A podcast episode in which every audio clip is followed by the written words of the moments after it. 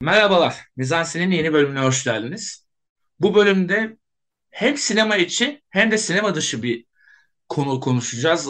Yani konu sinemanın biraz dışına çıkacak aslında.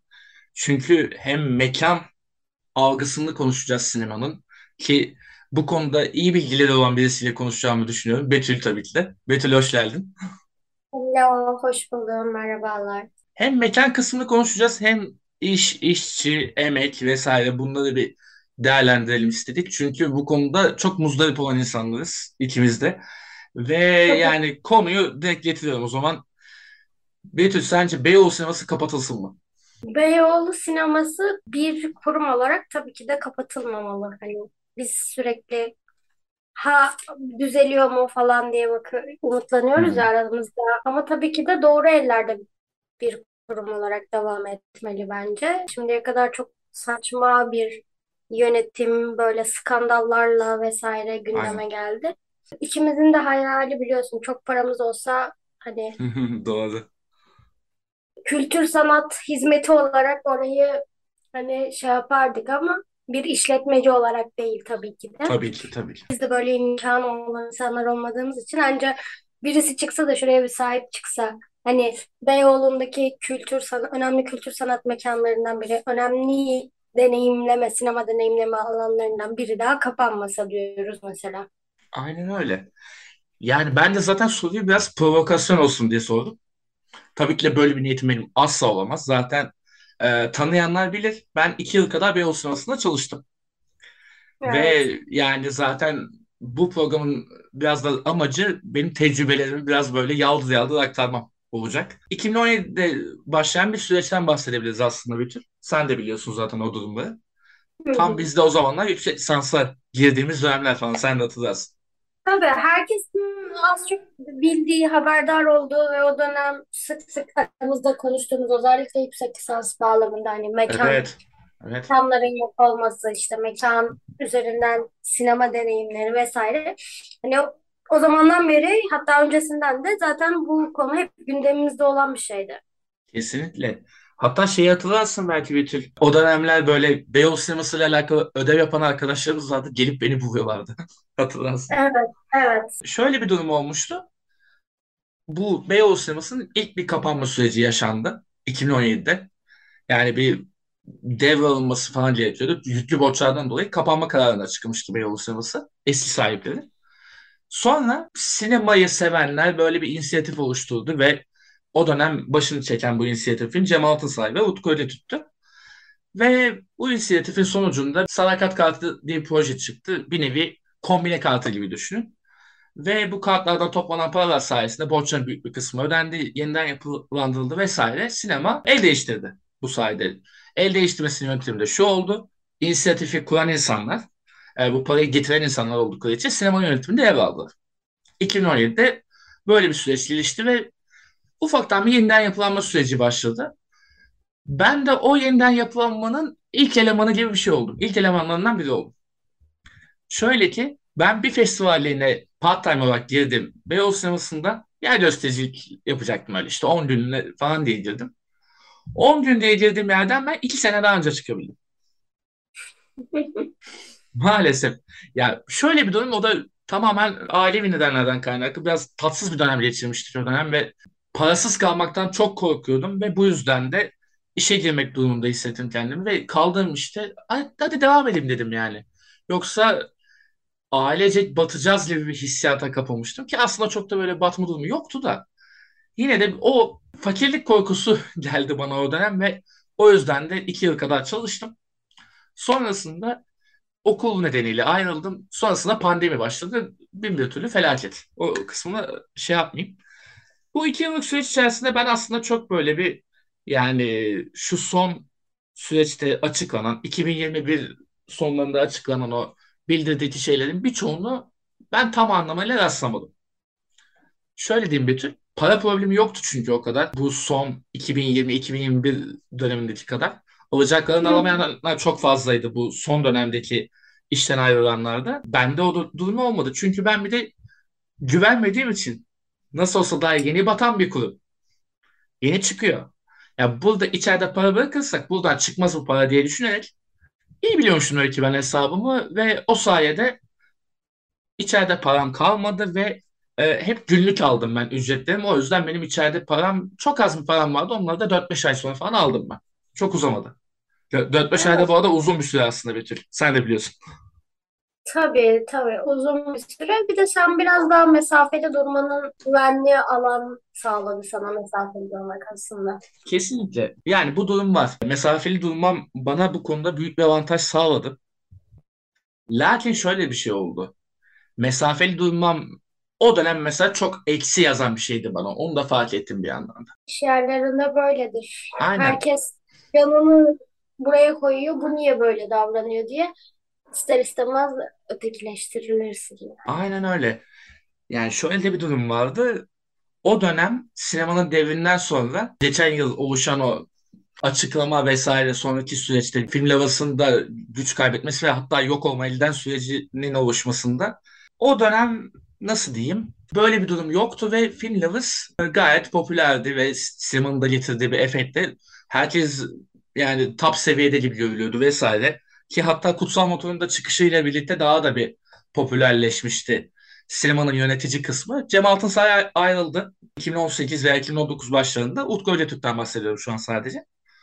Cem Altınsay bu konunun dışında kaldı yani. Bu mobbinglerin vesaire dışında kaldı. Belki ödeme problemlerine dahil edilebilir kendisi. O kadarını bilemiyorum şimdi. Yönetim kısmından bilemem. Lakin ben orada biraz da bu programın yapılması sebebi belki de budur. Çünkü içten içe böyle bir o dönem dışlandığımı da hissetmedim değil. Çünkü nasıl diyeyim tam anlamıyla sosyalleşemedim gibi veya mesafe koymam eksi yazdı dedim ya o onu hissettim evet. Gibi. Yani çünkü sinemaya girmeden önce benim az da olsa bir film eleştirisi kariyerim vardı. Az çok bilinen biriydim. Orada da yine birçok insanla tanışma etme şansım oldu. Lakin şeyi de hissediyordum. Ha bu çocuk yer gösterici oldu. Bu. Yani böyle bir seviye düşümü hissediyordum. Kendi açımdan bunu yorumlayabilirim.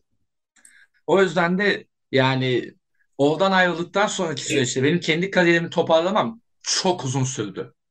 Yani çok büyük bir mesafe kaydetmem gerekti. Çok büyük bir çaba göstermem gerekti. Yani Beyoğlu Sineması kendi açımdan bana eksi yazdı. Ancak bu e- konuda tam da sana katılıyorum. Bir arkadaşın olarak bu benim de gözlemlediğim bir şeydi açıkçası. Kesinlikle, kesinlikle. Lakin bu kısmını bir kenara bırakayım. Yani sonuçta kendimizi anlatmaya gelmedik buraya. Önemli olan yani sinemanın geleceği, kaderi, ona doğru dönelim. Ondan sonra şeyi şikayetini de almak istemem. Bu adam hınç alıyor. Şikayetini almak istemem. Yani o kadar da değil. Neyse. Yani sürecin diğer kısmına değinelim. Yani bu Film Loverz, popülerlik vesaire de anlatmaya çalıştığım şey kendi özleminde başladım ama geneli de yaymak lazım. Orada yaşanan olumsuzluklardan bahsedildiğinde başka birileri veya kendilerinden ayrılanlar bahsettiğinde bir dışlanma politikası gidiyorlardı. Yani benim öyle bir bahsetme durumum olmadı. Yani iki bin on sekizde zaten çok göremedim. Öyle bir durumum yoktu. Ben sana bir şey soracağım. Bu benim de merak ettiğim bir şey. Tabii. İlk kitapta ayrılanları söylüyorum. Bu dışlandığını Aha. söylüyorum. Bunlar mevcut halihazırda devam eden çalışanlar tarafından mı dışlanıyorlardı? Yani onlar tarafından çok değil aslında. Öyle bir durum diyemem. Yani çalışanlar tarafından çok olduğunu düşünmüyorum. Yani olanlar da vardı belki de. Tahmin ettim akıl tutulması boyutları en azından yani çok yüksek değilmiş hani. Onu yani sevindim. Yani belki de yüksektir. Belki de öyledir. Belki de ben o kadarını gözlemleyemedim. Lakin şu vardı ama. Beyoğlu Sineması çalışanların zaten ayrı bir case. Yani Film Loverz case'i başka, Beyoğlu Sineması case'i başka aslında. Bu Film Loverz case'i sektörel bazda olanı bahsetmem gerekiyor burada. Onu anlatmaya çalışıyordum aslında. Sektörde Film Lovers'tan ayrılanlarda böyle bir anti bir durum oldu. Yani onları eleştirenler, Beyoğlu Sineması veya başka şeyleri eleştirenler hep böyle bir öcü muamelesi görmeye başlamıştı. Hem çalışanlardan hem şundan bundan. Yani, çalış- yani Film Loverz çalışanlardan çok olmadı. Öyle bir şey görmediğimi hatırlıyorum. Ama çok da böyle eleştiriye kapalı bir mekanizma olduğu da belliydi ufaktan yani bu durumlardan kaynaklı. Sonra sinema kısmına gelince de sinema kısmında da eleştiriler vardı. Ama onlarda da böyle bir soğuk karşılıyordu, soğuk bakılıyordu. Onun farkındaydık yani. Farkındaydım diyebilirim en azından.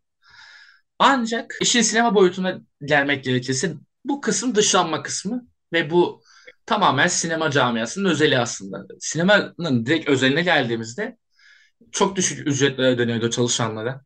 Yani astronomik derecede düşük ücretler ödeniyordu. Ve buna rağmen özellikle pandemi sonrasında alacakların ödenememesi süreci başladı ve ondan sonra da artık işte oranın yılların emektarı olan çalışanlar koptu. Evet. Yani bu süreç asıl tatsız ve sonrasında yönetilemeyen süreç de şuydu. Sinemayla Film Loverz'ın entegre gidebileceği sürece doğru ufaktan gelmemiz gerekiyor burada. iki bin yirmide, iki bin yirmi birde vesaire hep böyle bir kampanyalar, işte etkinlikler vesaire yapıldı ve Beyoğlu Sineması'na belli bir nakit sokulmaya çalışıldı belli.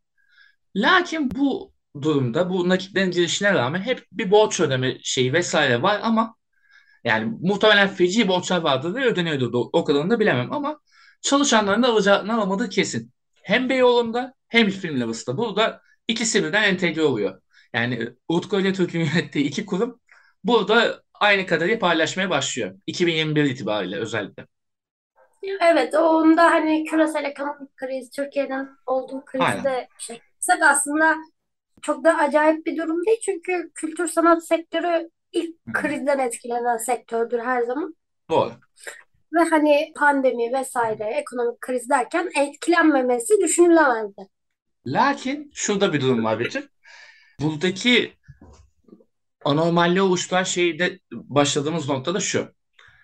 Film Loverz ve Beyoğlu Sineması'nın her iki tarafta da, daha doğrusu Beyoğlu Sineması'nda yeni bir çalışan alma durumu pek yokmuş da. Yani bir iki kişi falan sanırsam ama Film Loverz'da özellikle paraların ödenmemesine rağmen yeni çalışan alınması işleri sulandırmaya başlamış.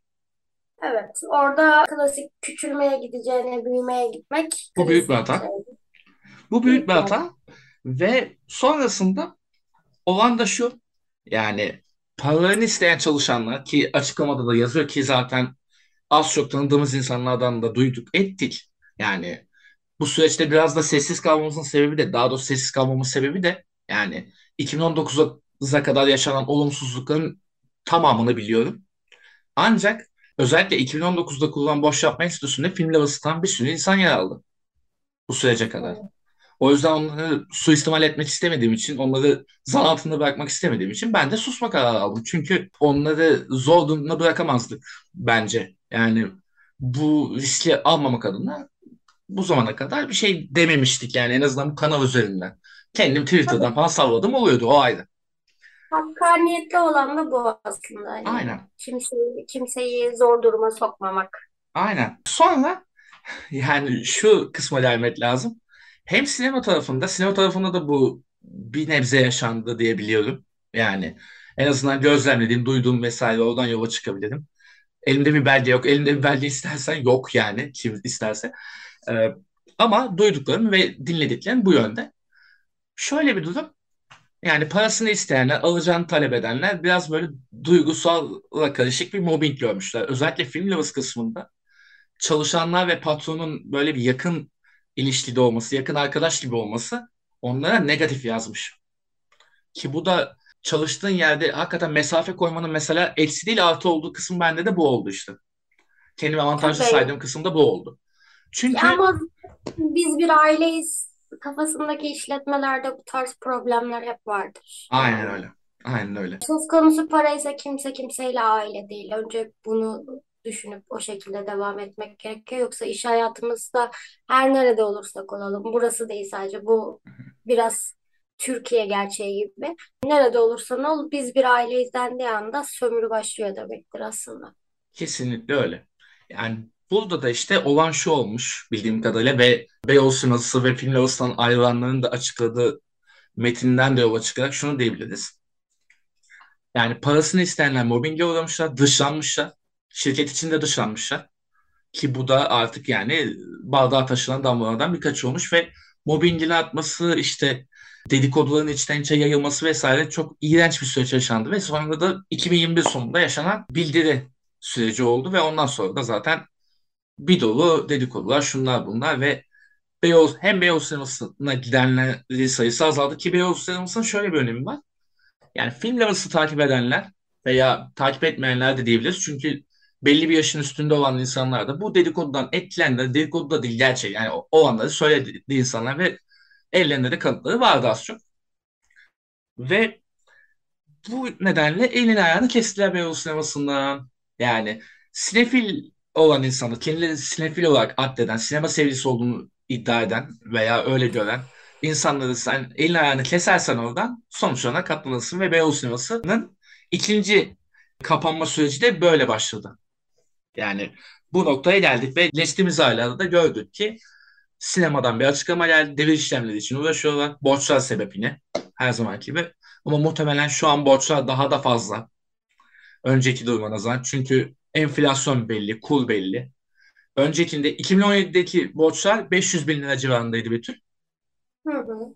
Şimdi muhtemelen iki milyon üç milyona gelmiştir en az o. Olabilir. Sinema e, kağıt üzerinde açık kalsa bile sürekli borç hanesi artmaya devam ediyor nihayetinde. Aynen öyle. Aynen öyle. Böyle de bir durum var. Şu anda sinema kepenklerini indirdi ve çözüm arıyorlardı ve gördüm ki burada da aslında şimdiki, daha şu anki konuya gelmek lazım. Yani süreçten daha detaylı yine bahsedeceğim yerler olacak bu bölüm içerisinde. Şu anki duruma gelmek gerekirse İnsanlar tweet atıyor, Change nokta org'da kampanya başlatıyorlar, Beyoğlu sineması kapatılmasın diye. Kapatılmasın diye imza kampanyası başlatırsan bir şey olmaz. Bu bir yalan bu arada. Yani para vermen lazım. İmza kampanyalarına tıklayanları uyarmak lazım bu konuda. O bir şey olmuyor. Önce para vermen lazım ki iki bin on yedideki süreçte öyle oldu. Herkes para verdi, bir şeyler oldu. E, tabii nihayetinde ticari bir kurum orası yani. Kimse hayrına film göstermiyor orada yani. Aynen öyle. İmza kampanyasıyla kurtulacak bir şey değil. Aynen öyle. Belki Ancak... bir kamuoyu oluşturmak, e, yatırımcı çekmek adına belki çok küçük işte, bir ihtimal işe yarayabilir ama dediğim gibi bunlar çok küçük ihtimaller. Aynen. O belki durumunu bence ufaktan zorladılar ve hatta ilk bir işaret gördük ki ki senle de ve tabii Özlem'le de bizim ortak WhatsApp grubumuzdan paylaştığımız üzere bir işaret gördük. Ve yani hatta şöyle diyebilirim. Öncelikle şöyle açıklamak lazım. Bu durumu çözmesi adına devamlı İBB'nin etiketlendiği tweetler atıldı. İBB kültür, evet. İBB kültür. Murat Abbas'tan bir şeyler yapması beklendi. Yani erken başkanı ikna edip muhtemelen borcu kapatıp sinemayı devralsın diye. Ancak normalde bu büyüklükte bir paraya girmek her zaman kolay bir şey değil. Ama tabii İBB'nin bütçesinden böyle bir rakam ayrılır. Sponsorlar da bulunur İBB tarafından. Yapılabilir.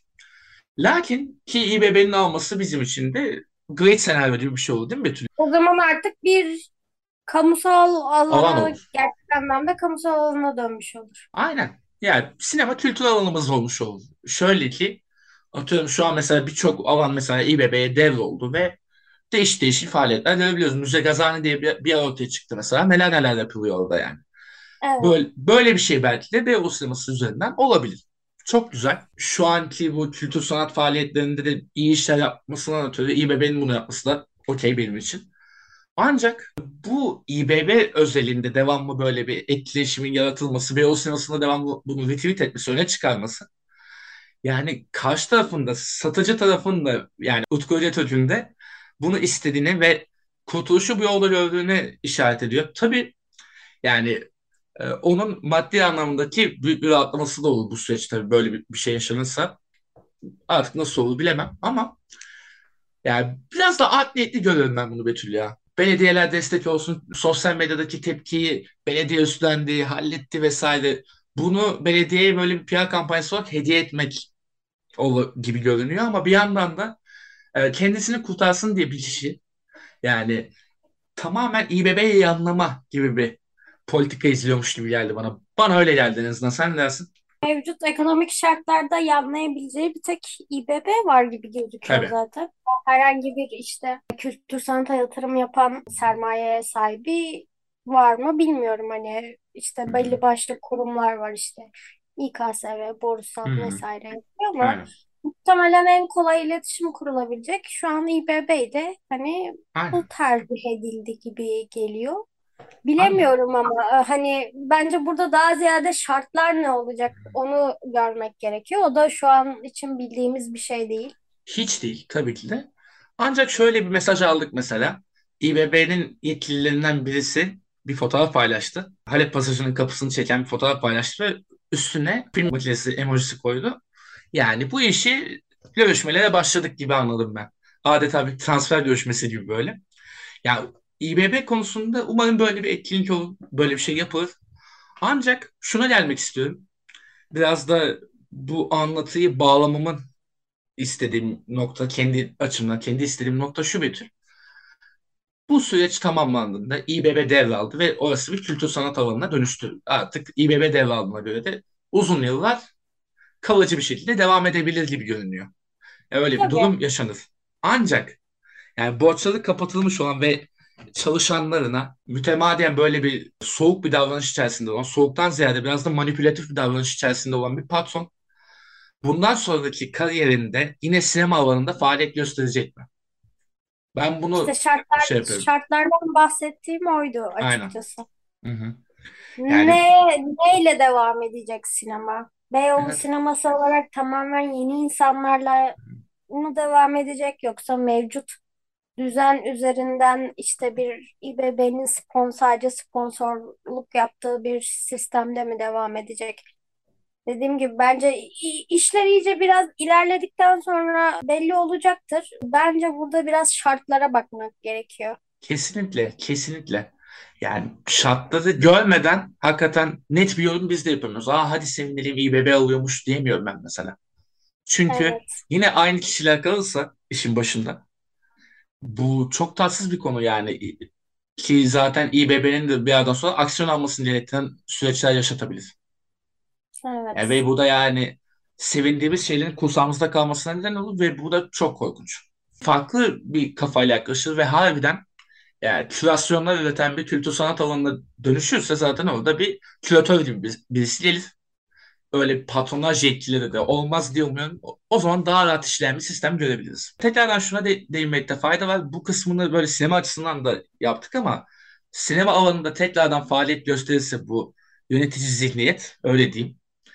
Yani ve tekrardan eskisi gibi daha önce insanları mobbingleyen ve bir nevi dışlayan ki kendi çalışanlarına, kendi eski çalışanlarına böyle dışlayıcı tavırlar sergileyen ve onları dejenere eden bir duruş, bir oluşum yeniden başlarda olursa sinema alanında, sinemanın medya kısmında ve sine- sinemanın farklı alanlarında yine başlarda olursa yani sonumuz yine karanlık gibi görünüyor. Çünkü hatırlarsın yani pandemi süreci ve öncesindeki dö- dönemi hatırlarsın ve orada bir tahakküm gibi bir şey vardı ve yani üstümüze üstümüze geliyor gibi hissettirmiyor muydu sana da bir tür?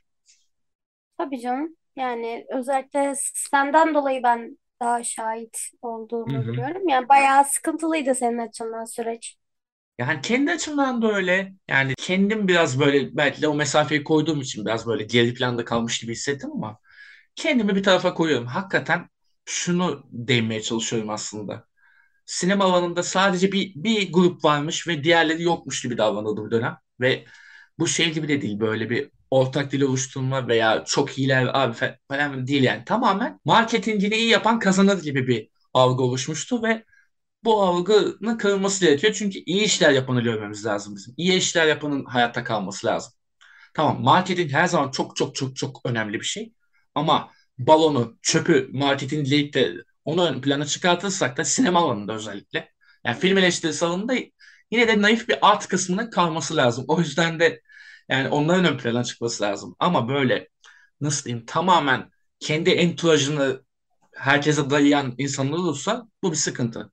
Ama şu an şeyden mutluyum. Bu yönetici zihniyetin entourajı tamamen etrafından dağıldı. O yüzden de çok mutluyum bu konuda.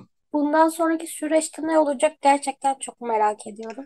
Aynen. Hani umarım Beyoğlu Sineması hala filmlerin gösterildiği bir evet. yer olarak devam eder. Hatta başka kültür sanat etkinliklerinin de yapıldığı çok daha Aynen böyle öyle. Kalabalık olan, işte hareketli olan bir yer olur.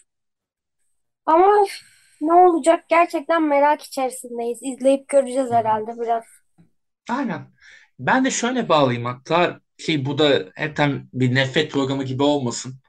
Yani bazen de bir anlamda onu hissediyorum. Çünkü Beyoğlu Sineması benim çok önemli anılar elde ettiğim bir yer. Yani iki bin on üçte ilk gitmiştim. Gezi daha olmamıştı bile, yani o kadar önce. Ve yani orada çok insanla tanıştım. Çevremin bir kısmını orada ürettim. Yakın arkadaşlarımın bir kısmını orada edindim. Hatta eski kız arkadaşımla bile orada tanışmıştım.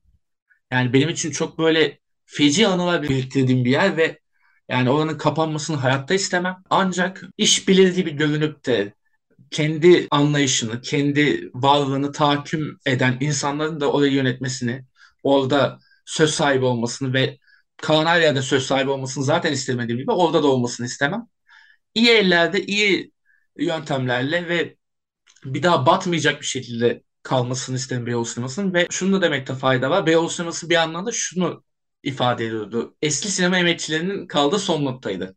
Onların da yad edileceği bir alan olmasını isterim. Çünkü o emekçilerin çoğu şu an benim çok yakın olduğum insanlar. O yüzden onların da yad edildiği ve önemsendiği bir olması benim için ayrı bir önem kazanıyor. Yani Beyoğlu Sineması'nı, Beyoğlu Sineması yapan şey aslında her şeyin orada uzun yıllar değişmeden Aynen. devam etmesi, birilerinin oraya emek vermesi ve Hı-hı. o emek verenlerle uzun yıllar boyunca var olmuş olması zaten. Aynen. Nostalji, emek ve yenilik, bir yandan da günümüz, bir yandan da görüşlerimiz, fikirlerimiz, akıllarımız, fikirlerimizin toplandığı bir alandı Beyoğlu Sineması. Sinema ve mekan ilişkisini kurabildiğimiz en net mekanlardan biriydi. Onu tekrardan geri istiyoruz. Ve onu temiz yüzüyle, iyi yüzüyle istiyoruz. Tek amacımız bu. Daha şeffaf bir şekilde. Aynen. Bu arada sinema ve mekan deyince de Serpil Hoca'yı bir analım. Evet. Sinema ve mekan ve hani sinema deneyimi, bunların aslında ne olduğunu, ne kadar önemli olduğunu sağlam, anlamamızı sağlayan oydu zaten. Yani bugünkü bakış açımızı inşa eden önemli isimlerden biri Aynen. bence. Aynen. Serpil Kral'i burada anmak lazım. Hazır ben de yüksek lisansa döndüğüm bu süreçte, bir yandan da Betül'ü dönmesi için gazladım bu süreçte. Dön beni yalnız bırakma diyerek. O zaman bu bölümü kapatıyoruz Betül. Kısa ve öz bir bölüm oldu. Bir dahaki bölüm yine Marvel konuşacağız. Bu sefer Betül katılamayacak, Özlem olacak. Bir de konuğumuz olacak bir aksilik olmazsa. Keyifli muhabbetler diliyorum. Teşekkürler. Maalesef yeni bir iş hayatı challenge'ında olduğum için aranızda olamayacağım. Aynen. Ama sonraki podcast'lerde tabii ki de buradayım. Gayet tabii. Görüşmek üzere.